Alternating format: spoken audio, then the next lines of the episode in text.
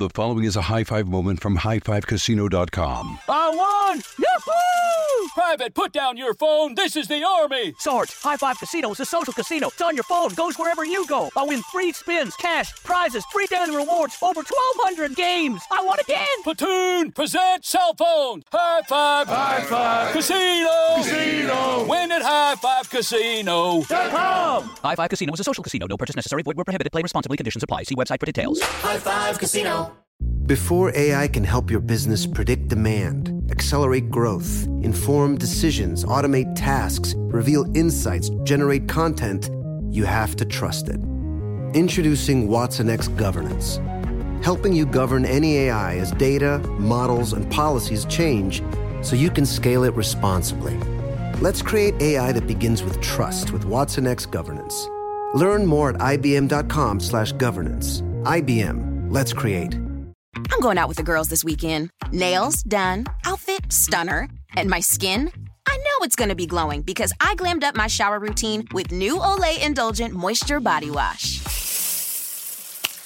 It smells so luxurious and deeply moisturizes with its super rich, creamy lather that's bursting with vitamin B3 complex. So my skin glows and my confidence grows. Try new Olay Indulgent Moisture Body Wash for glowing skin in just 14 days. Baseball fans, BetMGM is giving you the chance to win a prize every day during the baseball season. Step into the batter's box for BetMGM's Swing for the Fences free to play game. Pick an area of the strike zone and take your best swing. If you get a single, double, triple, or home run, you'll receive a prize. Smash a home run to collect a bonus bet on us. Just log into your BetMGM sports account to get started. Then visit your promotions section to access the Swing for the Fences free to play game. There's nothing more exciting than going yard with the king of sportsbooks. BetMGM and GameSense remind you to play responsibly. Must be 21 plus and present in Ohio. Subject to eligibility requirements. Rewards vary depending on market and expire 24 hours from issuance. Gambling problem? Call 1 800 Gambler. In partnership with MGM Northfield Park.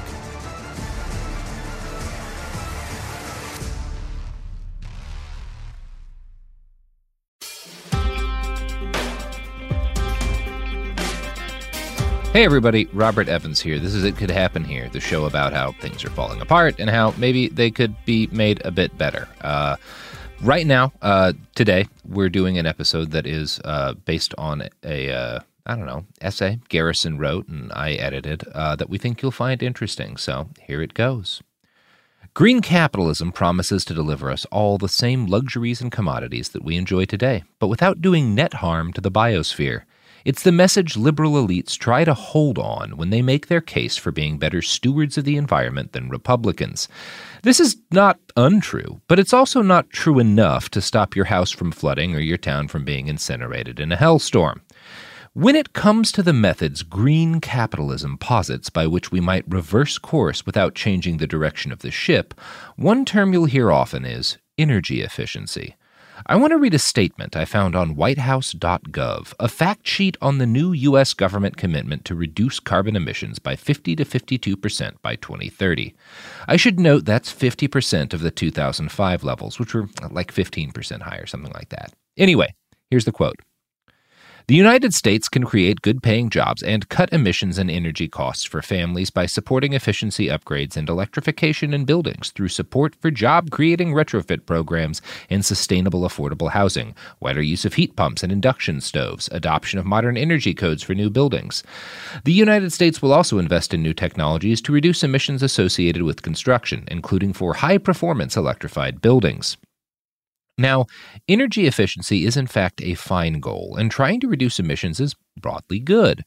But the sad and kind of weird fact is that increasing efficiency can sometimes mean increasing pollution through what's known as the efficiency paradox, which is, of course, the title of the episode. Because what you want you want us to think of a second title, of a separate title from that? Come on.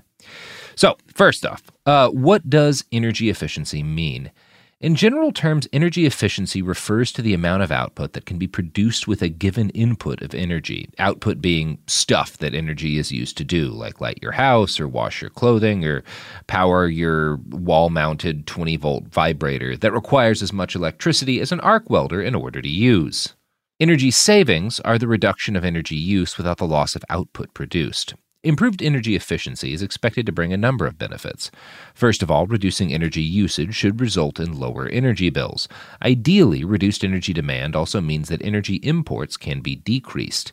The International Energy Agency has estimated that strict efficiency policies could allow the world to achieve more than 40% of the greenhouse gas emissions cuts needed to reach its climate goals, even without new technology. So there is considerable wiggle room within the existing structures of global society to reduce reduce emissions a lot without fancy space technology.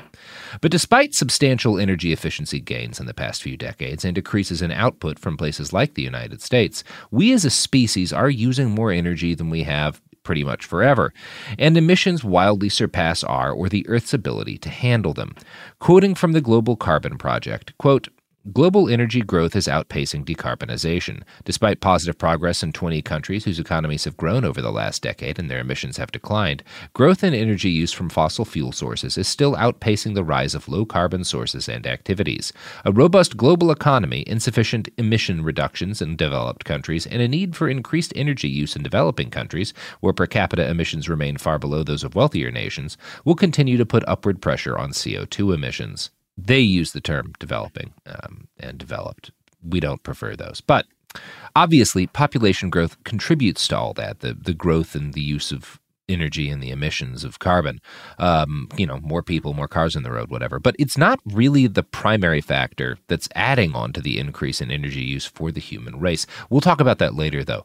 For now, it's important to note that the full potential energy savings, like in these kind of hypotheticals about how much could be saved by improving efficiency, are usually estimated by assuming that demand for energy services will remain unchanged after energy efficiency gains. So, when they say that we can get 40% of the greenhouse emissions gases uh, gas reductions we need by increasing efficiency, they're doing that assuming that nothing will change about our overall energy use when we make things more efficient.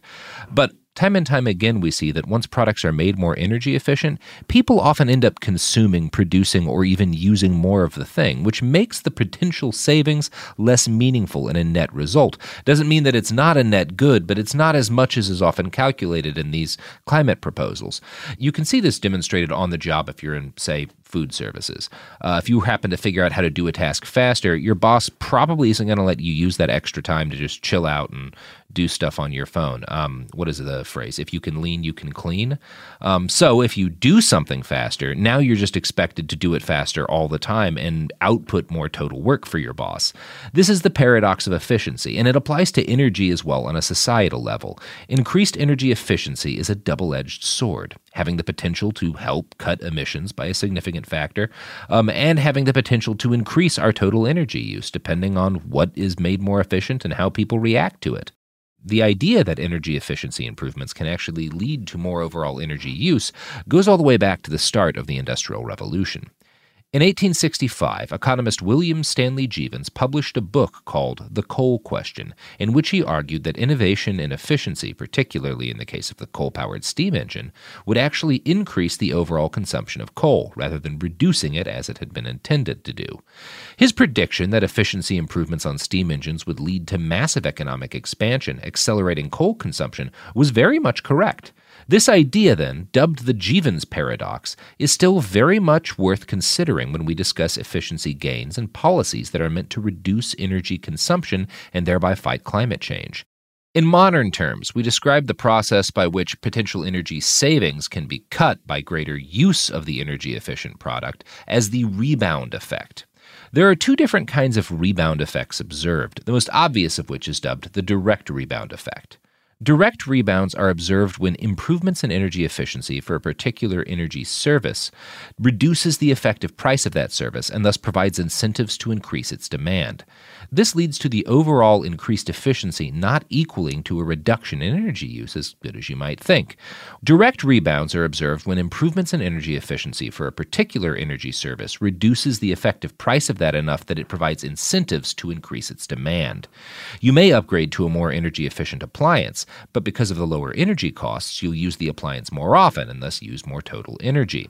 Or in some cases, energy efficiency gains are cut by the fact that more efficient products allow people to use more of that product. For example, someone may get a more efficient fridge that's also much larger, and so even though it cools more efficiently, it's also consuming overall more energy transportation has a lot of direct rebounds. Despite massive fuel efficiency gains in recent years, transportation is still responsible for 23% of global greenhouse gas emissions. Transportation's contribution to global warming is quickly increasing, with travel producing greater and greater percentages of the planet's carbon footprint. Private automobile tailpipes will drive this phenomenon for the foreseeable future, as the number of active vehicles on the road is projected to grow from 700 million in the year 2000 to 2 billion by 2040. So even though cars are a lot more efficient, vastly more cars are being used. And of course, that's not entirely it, it, doesn't mean that like more efficient cars cause people to buy more cars but it does make it more affordable for more people to own cars and to drive them further which drives up you know fuel use and drives up emissions and you see how the whole problem works. Uh, and it's not just cars. When planes became more fuel efficient, ticket prices decreased, and more people started to travel by plane. As cost per mile dropped, more miles were flown. The fact that airplanes got more fuel efficient didn't reduce general pollution by the air travel industry.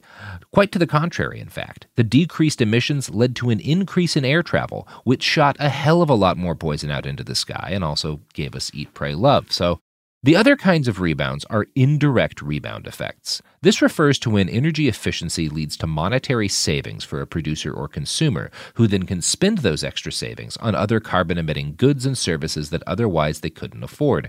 For example, you buy a more fuel efficient car, you save money on fuel, and you end up with extra funds in your bank account that you can use on a vacation, and maybe you take a flight on that vacation. So in the end, you emit more CO2 despite the fact that you're emitting less CO2 through your car. You've got 500 bucks extra in the bank and you fly to Mexico on it, right?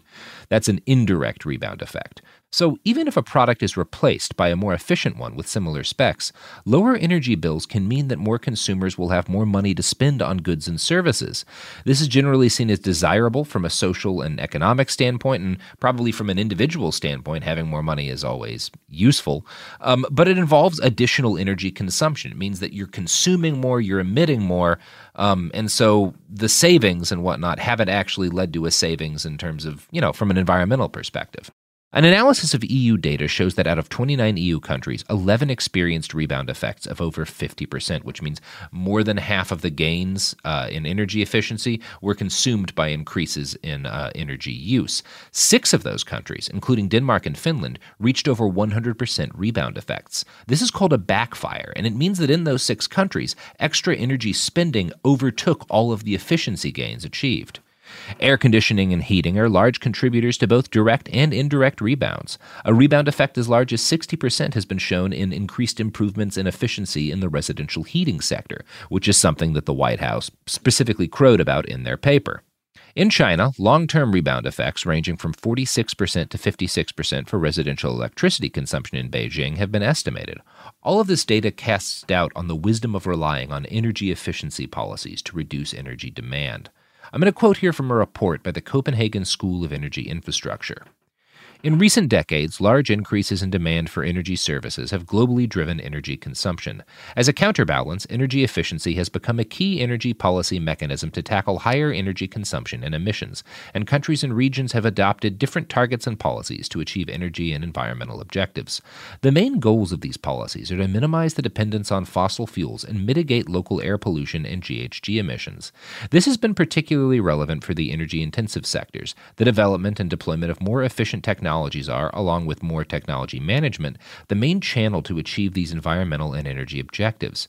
However, energy efficiency improvements can lead to changes in the demand for energy services, changes that offset some of the expected energy savings. Consequently, forecasts of energy consumption reductions may be overstated. As evidenced by the empirical literature, rebound effects can be a non negligible issue. Therefore, ignoring them can imply an overestimation of the benefits coming from energy efficiency improvements. This can in turn lead to decisions such as the overallocation of public funds to ineffective environmental and energy policies. Policymakers need to take rebound effects into account for air quality, energy security, and climate change policy reasons. A rebound effect different from zero implies that the expected proportional reductions in emissions from fuel efficiency improvements might not be achieved. Therefore, the policy goals to reach specific levels of emissions through fuel efficiency enhancements may need to be adjusted accordingly.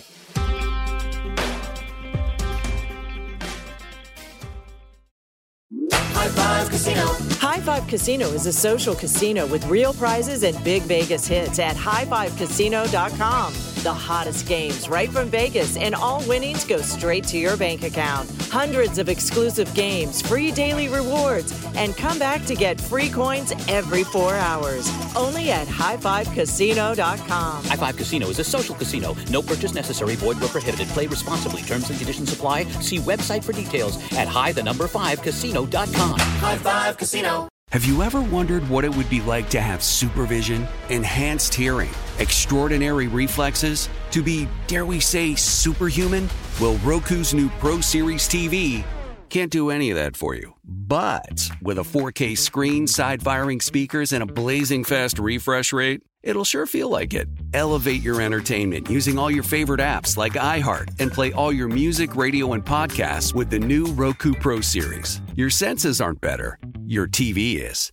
Before AI can help your business predict demand, accelerate growth, inform decisions, automate tasks, reveal insights, generate content, you have to trust it.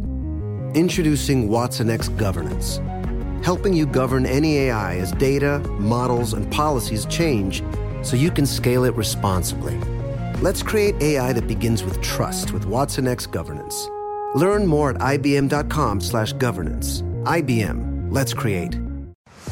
Baseball fans, BetMGM is giving you the chance to win a prize every day during the baseball season. Step into the batter's box for BetMGM's Swing for the Fences free to play game. Pick an area of the strike zone and take your best swing. If you get a single, double, triple, or home run, you'll receive a prize. Smash a home run to collect a bonus bet on us. Just log into your BetMGM sports account to get started. Then visit your promotions section to access the Swing for the Fences free to play game. There's nothing more exciting than going yard with the king of sportsbooks. BetMGM and GameSense remind you to play responsibly. Must be 21 plus and present in Ohio. Subject to eligibility requirements. Rewards vary depending on market and expire 24 hours from issuance. Gambling problem? Call 1 800 Gambler. In partnership with MGM Northfield Park.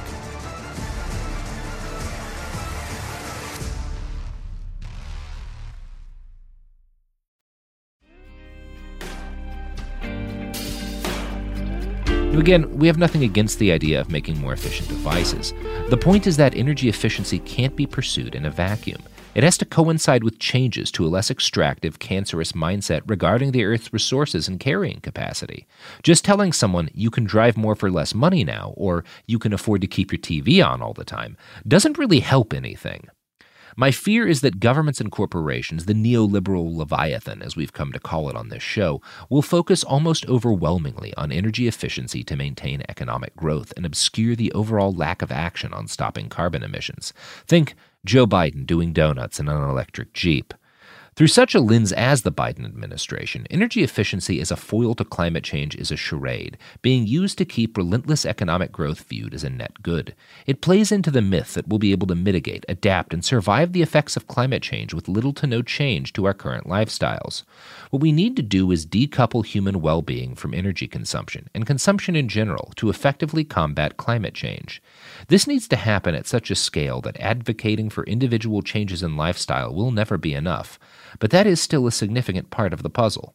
The trick comes in getting people to accept the fact that their life will need to change, without then telling them, and buying this product instead of that product is how you do it. That said, populations of people can and do change their behaviors in pretty profound ways. In 1950, abortion was not at all an issue for the religious right. Resistance to abortion might make some Protestants distrust you, because that was seen as a Catholic concern. Now, abortion is the defining political issue of the ascendant right. Their promise to destroy it is the rock upon which their titanic power is based. In a less calamitous sense, since 2007, we've gone from a time in which smartphones were expensive trash for rich people to buy to today, when they're expensive trash that every human being who can afford to has to carry at all times because they're so utterly integrated to our daily life. So, yes, people can change. A bigger challenge, though, will be to change the mindset of industry, which is not entirely or even often driven by consumer demand. As we've seen with the release of papers proving Chevron and other oil and gas companies knew about and deliberately hid research on climate change for decades, big capital will put its thumb on the scale every step of the way. In other words, if you come at the behemoth that is the integrated industrial economy, you'd best come correct. How do we do that? Well, if anybody really knew, they would have, you know, done it by now. The human infrastructure of extractive capitalism is deep and vast and tightly woven into the structure of every government with any real power. So, with the full understanding and admission that we aren't claiming to have solutions to that problem, let's talk about something that will at least be part of any real solution to the problem degrowth. This is a term we'll explain in more detail later, but we mean it simply as a holistic approach to encouraging reduction in energy consumption and global environmental justice. A paper on the Jevons paradox and the link between innovation, efficiency, and sustainability for the frontiers in energy research concluded, quote, "The Jevons paradox entails that sustainability problems cannot be solved by technological innovations alone. They must be solved through institutional and behavioral changes." While there are still differences of opinion about the scale of rebound effects and ongoing arguments about the macro and micro and longer and shorter term consequences of efficiency, our interest in this topic today is driven by the goal of improving how we use energy rather than totally overhauling or abandoning efficiency. One example would be the current fight in Europe over smartphone chargers. Most of the rest of the smartphone industry worldwide has jumped onto USB C as the right kind of port for charging, etc., with your device. Before this point, those of you who've been using smartphones for a decade or more remember there were tons of different chargers and thus a ton of different waste. Every phone had to come with a new charger, a lot of them wound up in the trash. That has been reduced by everyone jumping onto USB C. But Apple continues to use their own special charger, and now the EU is promising to make a law to mandate USB C for charging new phones in an attempt to reduce waste. This isn't, again, a bad thing, but if someone's really concerned with waste among the smartphone industry, planned obsolescence is the thing to go after. Now, Targeting planned obsolescence, stopping it, includes a number of things. And for one thing, you have to fight for the right to repair devices, which is something that a number of corporations, not just in the smartphone industry, have lobbied to, in some cases, make illegal. More than that, it's stopping somehow these companies from making the conscious decision to brick old technology to increase profits. And that aspect of it is the bigger enemy than even the right to repair. As electronic devices become common in more sectors of daily life via the Internet of Things, the overall share of global energy use that goes to making new versions of old products that could still be working but are designed to break is is really quite depressing. For one example of how large it must be, I haven't found any solid information on the total size of, of this industry, things that you have to repeatedly rebuy because they're meant to break. But the mobile phone industry in 2019 alone was 4.6% of global GDP. So that's close to 5% of global GDP just from making phones that are designed to break, so you have to buy a new phone. This is an example of an area in which people's perspectives have to be changed. And I, I, think actually that digital fatigue, the fact that we're all so fucking exhausted with these devices these days, may provide somewhat of an inroad for convincing people that they need to buy new gadgets less often. But because these gadgets are so crucial to daily life, the industry actually also has to be forced to change. And again, right repair is one part of this, but that doesn't stop Apple from just deciding to throttle their old devices whenever they need to add a new layer to the money pile. Our overall point with all this is that solutions to climate change have to be cultural and not just based in some version of we'll invent a better version and that will solve the problem. Hybrid gas burning cars and standardized charging cords are nibbling around the edges of the problem. Relying on technological advances pacifies us in the present and it reinforces the need for certain types of human material codependence. And that kind of codependence leads to increased dependency and more extraction. By no means am I trying to say that innovation is bad. I love gadgets as much as the next person. Innovation also has the capacity to heavily decrease resource extraction. It just has to be tailored with something more than just we'll make this device more efficient so we can use it more or sell more of them. The capitalist mode of mass resource extraction and grind for efficiency are intertwined, and if we are to limit the most catastrophic effects of climate change, we as a culture need to rethink how we view efficiency and energy use. For the past few hundred years, economic growth has been the road that has led to our current ecological dilemma. The fantasy of switching over to nuclear and renewable energy with a perfectly efficient electric grid to just sidestep climate collapse is it's a fantasy. We missed our chance to do that. Even if we stop all carbon emissions right now, all of them, the carbon already in the atmosphere would push us past 2 degrees Celsius of warming in about 50 years. So, what, besides carbon capture, can we do about this? We, as in both you, the regular listener, and the ghouls with power and real influence. Well, the 2018 International Panel on Climate Change Special Report indicated that, in the absence of speculative negative emissions technologies, the only feasible way to remain within safe carbon budgets was for high income nations to actively slow down the pace of material production and consumption.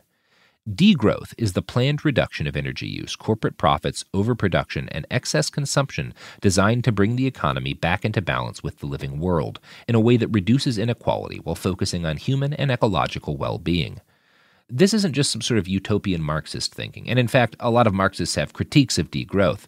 And degrowth could be applied to a number of different economic and governmental systems. There are even some weirdo capitalist advocates of degrowth. Discussion about solving climate change can get into uncomfortable eugenicsy territory if you aren't careful, so I should emphasize here that degrowth is primarily about already wealthy countries limiting their economic growth. When aggregated in terms of income, the richest half of the world, high and upper middle income countries, emit 86% of global CO2 emissions. The bottom half, lower and middle income countries, emit only 14%. With very few exceptions, the richer the nation is, the more it emits. It's all part of the resource extraction infinite growth lie we tell ourselves to keep growing. Wealth is so much more of a factor in emissions than population. North America is home to only 5% of the world population, but emits nearly 18% of CO2. Asia is home to 60% of the world's population, but emits just 49% of CO2. Africa has 16% of the population, but emits just 4% of its CO2. This is reflected in per capita emissions. The average North American emits 17 times more than the average African. This inequality in global emissions lies at the heart of why international agreement on climate change has and continues to be so contentious. The richest countries in the world are home to half the world population and emit 86% of CO2. We want global incomes and living standards, especially for those of the poorest half of the world, to rise. The only way to do that while limiting climate change is to shrink the emissions of high income countries. Even several billion additional people in low income nations would leave global emissions almost unchanged. Three or four billion poor individuals would only account for a few percent of global CO2. At the other end of the distribution, however, adding only 1 billion high income individuals to the wealthiest parts of the world would increase global emissions by almost a third. A programmer in the United States has a higher CO2 footprint than 50 farmers in Uganda. A decent chunk of this is just due to meat consumption. Meat consumption per capita in the richest 15 countries is 750% higher than in the poorest 24 countries. Lowering the population of, say, Uruguay won't do much for emissions. This is not the case when you talk about wealthy nations. In fact, if you live in, say, the United States, possibly the biggest thing you as an individual could do to reduce emissions is to have fewer or no children. It's estimated that dedicated recycling curbs about 0.3 metric tons of CO2 emissions per year, while having one fewer child is equivalent to preventing over 58 tons of CO2 emissions a year. Better sex ed and free access to contraceptives could also go a shockingly long way to curbing individual emission in wealthy countries. These numbers are averaged across a whole nation, and just like the case in less wealthy countries, the impact on emissions by having one fewer kid will be far lesser if you're middle class or poor than it would be if you're upper middle class or rich.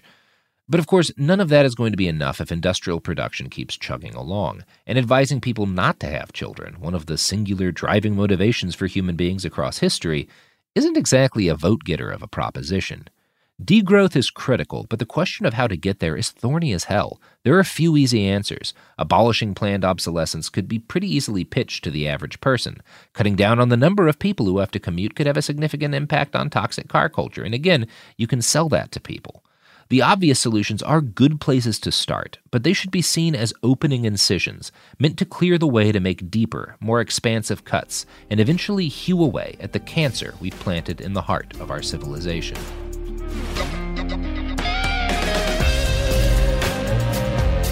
It Could Happen Here is a production of Cool Zone Media. For more podcasts from Cool Zone Media, visit our website, coolzonemedia.com, or check us out on the iHeartRadio app, Apple Podcasts, or wherever you listen to podcasts. You can find sources for It Could Happen Here updated monthly at coolzonemedia.com slash sources. Thanks for listening. High Five Casino.